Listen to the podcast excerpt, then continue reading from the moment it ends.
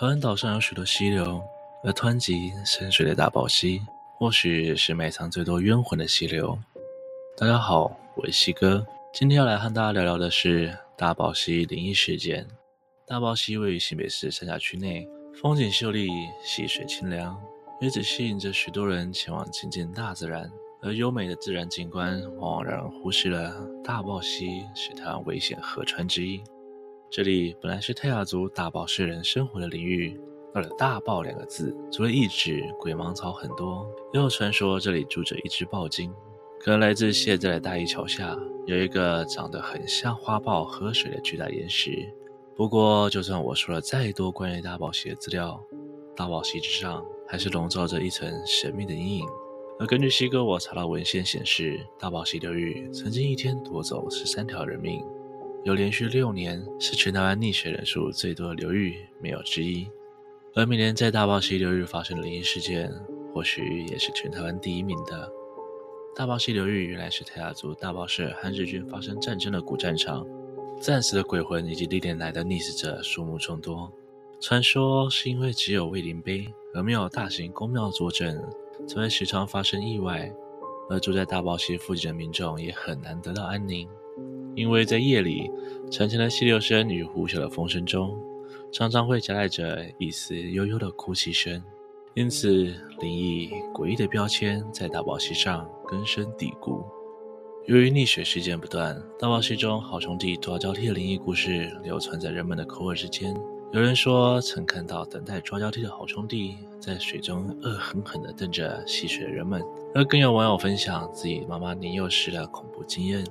他说：“妈妈小时候与玩伴们到大宝溪玩耍避暑，由于大家也知道危险性，所以只在浅水区踩踩水而已。过了一阵子，这时玩伴的拖鞋从岸上慢慢飘到溪里，玩伴觉得水还很浅，去溪里捡一下鞋子应该还好。然而，就在他快捞到鞋子的时候，同一股力量将他往下拉，在浅可见底的溪水中，他不但挣扎呼救，就是站不起来。同行的伙伴们连忙下去把他拉上来。”他本来在嘲笑他不会游泳，但他却一脸惊恐地告诉大家，有人拉他的脚。大家一看到他的脚踝，真的有一个手抓形状的淤青。从此，这群玩伴再也不敢去大堡溪玩耍了。而台湾曾经有一档探险节目，也设计过到大堡溪夜游的桥段。主持人身上只绑了一条童军绳就下去游泳，游了前几趟，感觉水流平缓，还算轻松自在。但是下个瞬间却出现一股漩涡，一直将他往下拉。摄影助理首先发现不对劲，怎么看起来很卖力的在游泳，却没有前进的感觉，好像被卡住一样。除了制作人、摄影师，大家也发现怪怪的。突然听见主持人大喊救命，几个连忙下水把他拉起来。虽然主持人体重不重，但水流的力量却让救人工作非常费力。摄影师与摄影助理费了好大力气，终于把主持人救上岸。而主持人的大腿上出现了类似男人的手印，像血猪肿一样隆起了红色痕迹。摄影师连忙回放影片，发现当时主持人身旁有一抹白白雾雾的影子。剧组连忙收工打道回府。隔天，主持人看了新闻才知道，原来他们去拍夜游影片的当天早上，一位大学男生就在他下水处溺死。因为同学们不敢说，后来被死者家长逼问，才说出他已经溺水不见踪影。救援队出动在水中时碰到了他，这个留在主持人身上的男子抓痕，或许就是阳寿未尽的亡魂渴望抓交替的证明。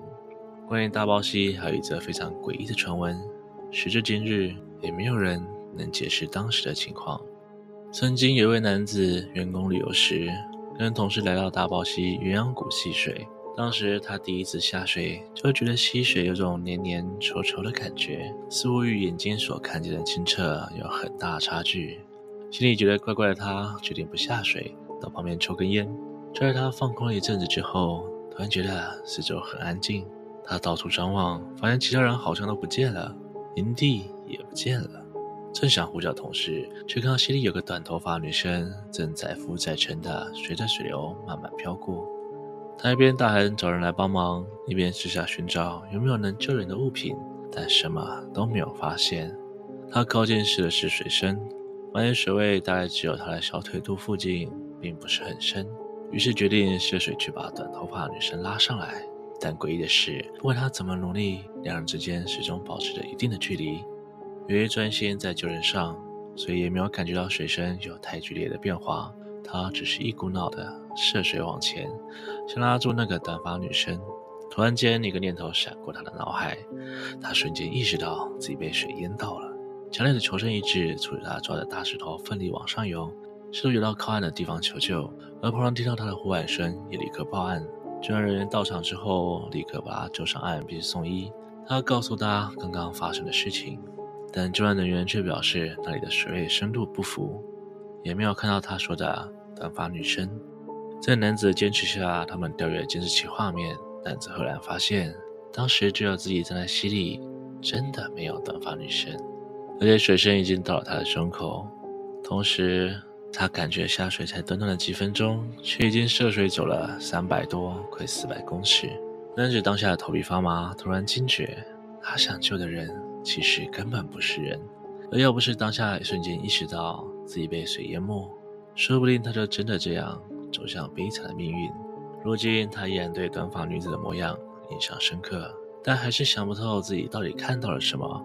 这究竟是另外一个空间人事物？还是为了引领他人踏入陷阱的幻想。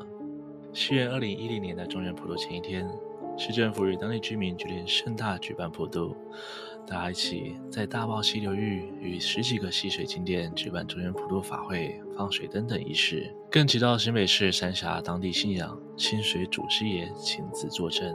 果然，年年普渡之下，溺水事件一年比一年减少，更曾在西元二零一四年达到零溺水事件的记录。大大提升了人们对于大霸溪安全的信心，于是便商讨隔年要停办普渡活动。不过才讨论要停办，马上又发生了溺水事件。或许冥冥之中真的有些力量在关注着人们的行为吧。由于地形的关系，大堡溪的某些区段形成了比较深的潭，其中一个大约四公尺深，水质清澈干净，又刚好有平台，有些人会想要在此处尝试跳水。而有救生员利用扣囊在潭里游泳时，看见石缝里有一张千元大钞。这里是游客常戏水景点，捡到钞票也不算太意外。不过等他接近，才发现这是一张冥纸。而拨开石缝之后，却看到了溺水者的部分遗体。这种巧合到底是水波影响了视觉，还是溺水者想被找到才设计的幻影呢？今天的故事就分享到这边，有没有人还听过其他大宝溪的灵异事件呢？欢迎在底下留言告诉我。如果喜欢我的影片，也别忘了帮我按赞、订阅、分享，并且开启小铃铛，才不会错过最新上片的通知哦。我是西哥，我们下次见。